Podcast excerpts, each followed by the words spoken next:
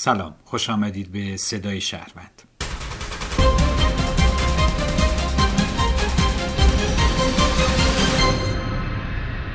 صدای شهروند رو میشنوید پادکست خبری تحلیلی که توسط روزنامه نگاران روزنامه شهروند آماده میشه. در برنامه امروز هم با هم مروری خواهیم داشت بر مهمترین اخبار و رویدادهای 24 ساعت گذشته. کیانوش جهانپور سخنگوی وزارت بهداشت آخرین آمار ابتلا فوتی و بهبودی یافتگان بیماری کرونا رو اعلام کرد بر اساس اعلام سخنگوی وزارت بهداشت از ظهر دیروز تا امروز 13 فروردین 2987 بیمار جدید در کشور شناسایی شدند. مجموع بیماران شناسایی شده بر اثر این بیماری به 47593 مورد رسید. تا امروز 15473 نفر از بیماران هم بهبود پیدا کردند و ترخیص شدند.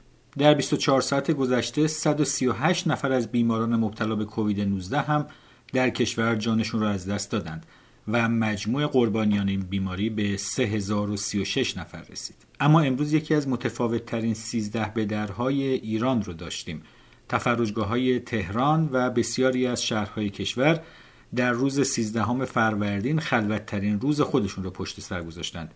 این اقدام بسیار موثری هست برای اینکه زنجیره انتقال ویروس کرونا قطع بشه وزیر بهداشت هم گفت که با مشارکت خوب مردم در سامانی غربالگری کرونا امروز از مرز 67 میلیون نفر شرکت کننده در بسیج ملی کرونا گذشتیم. سازمان اداری و استخدامی هم اعلام کرد که تا 20 فروردین ماه حضور کارکنان ادارات مجددا به صورت یک سوم خواهد بود تا تصمیم ستاد ملی مدیریت کرونا در مورد تمدید زمان فاصله اجتماعی عملی بشه.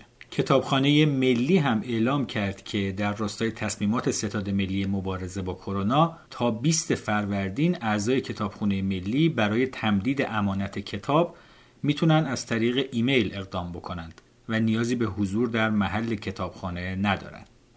اما برای بررسی بیشتر اخبار و رویدادهای کرونایی در ایران و جهان به سراغ آرمین منتظری دبیر سرویس سیاست و بین الملل روزنامه شهروند بیریم.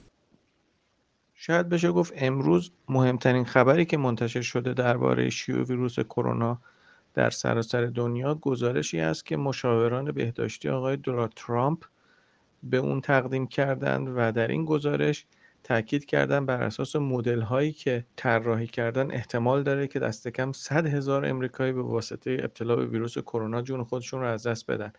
این متخصصان گفتن در صورتی که اقدامات لازم صورت نگیره این عدد می‌تونه به 240 هزار نفر هم افزایش پیدا کنه.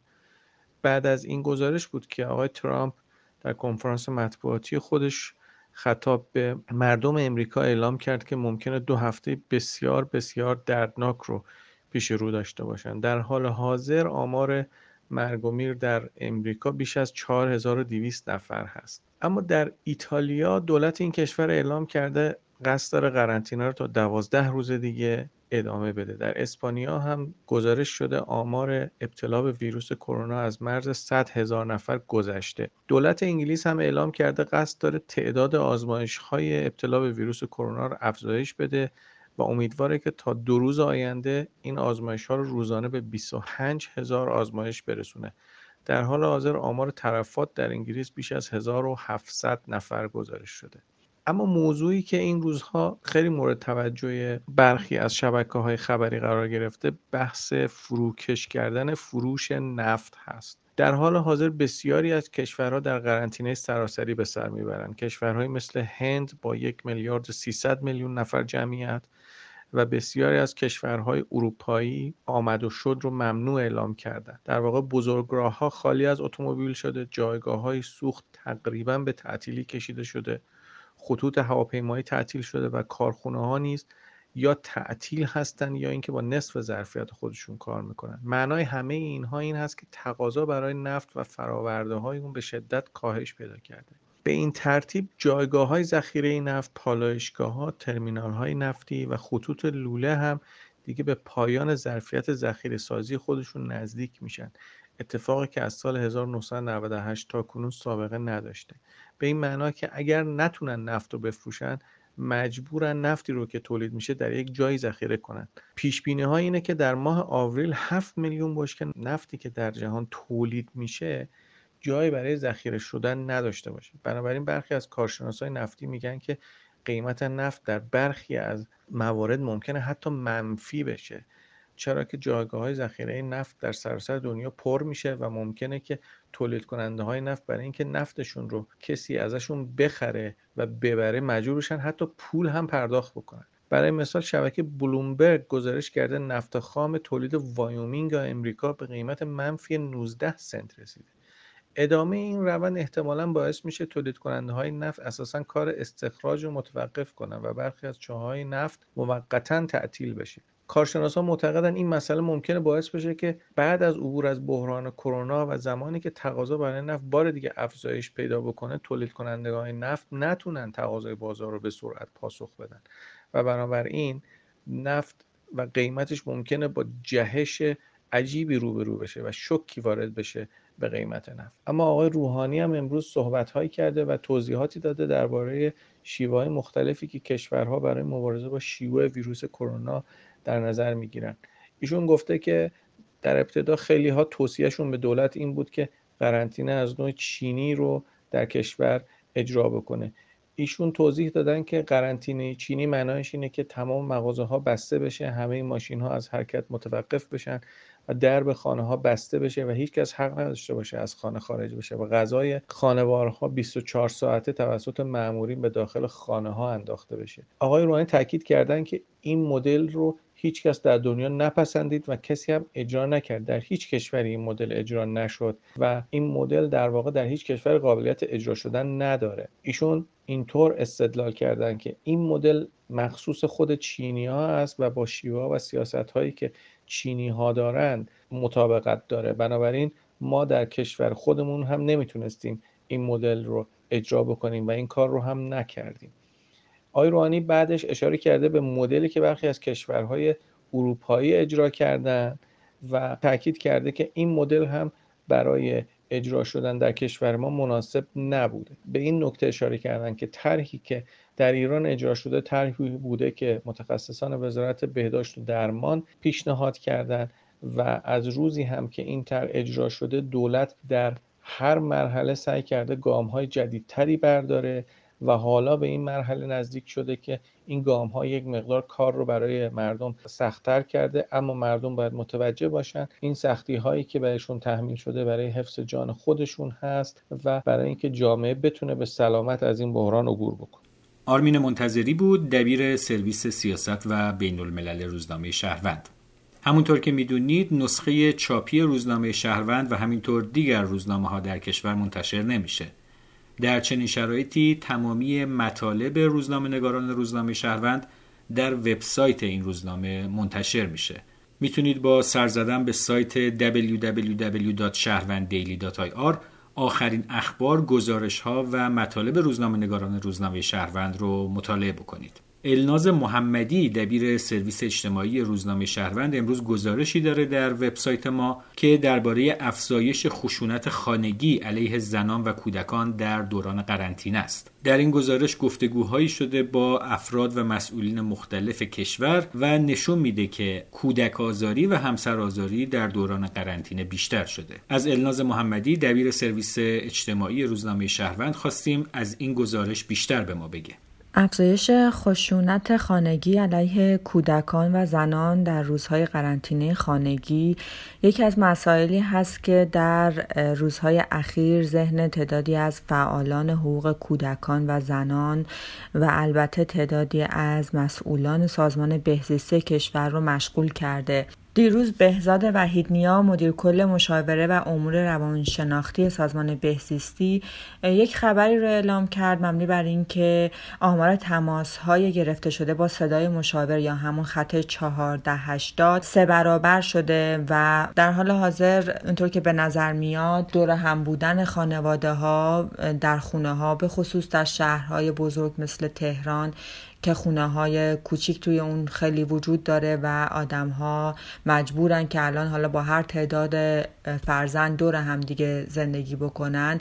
این باعث شده که برخوردهای فیزیکی و کلامی و روانی بیشتر از پیش بشه. مدیر کل دفتر آسیب های اجتماعی سازمان بهزیستی کشور در رابطه با تماس های گرفته شده از اول اسفند سال 98 تا به الان با اورژانس اجتماعی یا خط 123 به شهروند میگه که هنوز آمار تجمیعی رو نمی‌تونه اعلام بکنه. ولی بر اساس گزارش هایی که به این دفتر رسیده تعداد تماس ها با خط 123 افزایش چشمگیری داشته. خط 123 یا خط تماسی مشاوره با اورژانس اجتماعی که سالهاست فعالیت می‌کنه بیشتر تمرکزش روی کودک آزاری و همسر آزاری هست. و بنابراین میشه به این نتیجه رسید که افزایش این آمارها آمار تماس ها با نشونه افزایش کودک آزاری و همسر آزاری در قرنطینه خانگی هست. علاوه بر مسئولان بهزیستی فعالان حقوق کودکان و حقوق زنان هم در این رابطه هشدارهایی میدن به خصوص اونهایی که در انجمنها فعالیت دارند. مثل جمعیت امام علی که روی مناطق آسیب خیز و حاشیه‌ای فعالیت می‌کنه. مریم حبیبزاده عضو جمعیت امام علی یکی از این افراد هستش که در گفتگو با شهروند میگه میزان خشونت های خانگی برای زنانی که این خشونت رو همیشه در خونه هاشون داشتن توی این روزها بیشتر شده.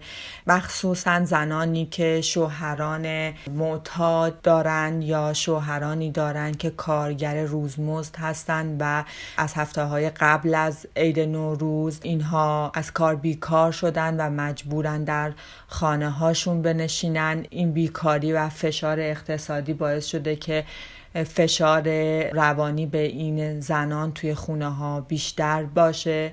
خشونت های کلامی و روانی اونطور که گزارشش به اعضای جمعیت امام علی رسیده بیشتر شده به خصوص در مناطق حاشیه‌ای و مناطق جنوب شهر تهران. یکی دیگه از مسائلی که مطرح هست وضعیت کودکان توی خونه هاست اونطور که یاسمن دادور مسئول کارشناسان صدای یارا که مربوط به انجمن حمایت از حقوق کودکان هست و مشاوره تلفنی در رابطه با کودکان میده سال هاست اونطور که خانم دادور میگه تماس هایی که این مدت با صدای یارا گرفته شده نشون میده که وضعیت کودکان تعداد زیادی از کودکان در خونه ها چندان مناسب نیست. حوصله بچه ها سر رفته خانواده ها نمی‌دونن که باید با بچه ها چه کار بکنن آموزشی معمولا ندیدن در رابطه با فعالیت های مشارکت محور با بچه ها و این باعث شده که رفتارهای پرخاشگرانه بین بچه ها و والدینشون و بین بچه ها با بچه ها یعنی بین خواهر و برادرها بیشتر بشه. از طرف دیگه یکی دیگه از نگرانی هایی که در حال حاضر وجود داره مسائل مربوط به کودکان کار و خیابان هست. بعد از نگرانی هایی که در رابطه با نوع فعالیت این بچه ها در خیابان ها و اینکه اونها در معرض بیشتر ابتلا به ویروس کرونا هستند. الان نگرانی های وجود داره مبنی بر اینکه این بچه ها هنوز مجبور به کار در خیابان ها هستن و چون خیابان ها خلوت هست چندان نمی‌تونن پولی به خونه هاشون ببرن. تعدادی از اونها مورد خشونت پدر و مادرهاشون هستن به این دلیل که نتونستن پولی رو به خونه ببرن. فاطمه قاسمزاده عضو انجمن حمایت از حقوق کودکان در این باره به شهروند میگه که این بچه ها وقتی دست خالی به خونه برمیگردن کتک می‌خورن و فوش میشنون. مخصوصا از طرف خانواده هایی که یک عضو معتاد و به ویژه پدر معتاد دارند. صدای الناز محمدی رو شنیدیم. دبیر سرویس اجتماعی روزنامه شهروند.